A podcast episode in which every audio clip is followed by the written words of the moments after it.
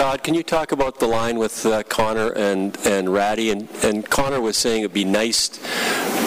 You know, you're the coach, but it'd be nice to have one line that sticks together all the whole way. Whereas there's pairs that play in the NHL, build layers, and you do those other things. The coach would like that too, to be honest with you. But usually the players decide when it's time to mix the lines up based on uh, the type of player, the type of energy we have on our team. And um, those three played together now for a month and a half last year and, and into training camp. And uh, we'd like to keep them together. We think they're a good combination.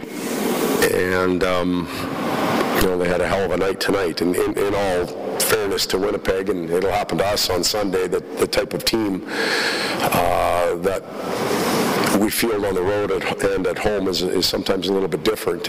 Um, when we get to Winnipeg on Sunday, we'll see uh, Scheifele and Wheeler and and Byfuglien, and they're they're top end guys, and um, we'll have our hands full. But uh, you have to take advantage of those situations. Ty Ratty, Nuge, Connor took advantage of it tonight.